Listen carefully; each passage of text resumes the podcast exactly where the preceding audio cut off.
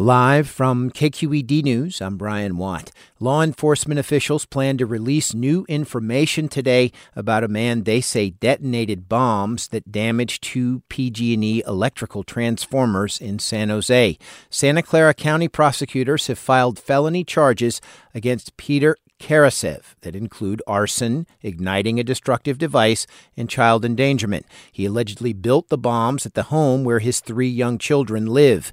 Police say the 36 year old software engineer rode a bicycle to the scene of the bombings in early December and early January.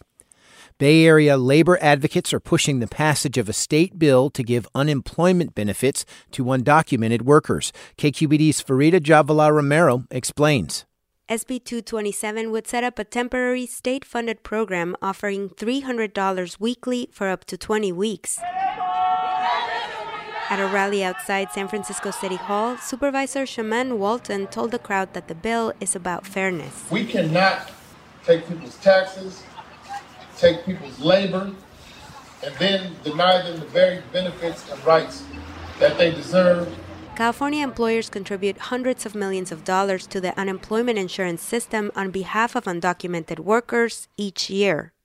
But Governor Gavin Newsom vetoed a similar bill last year, citing fiscal concerns. I'm Farida Jhabvala Romero, KQED News. And I'm Brian Watt. There's more news at kqed.org.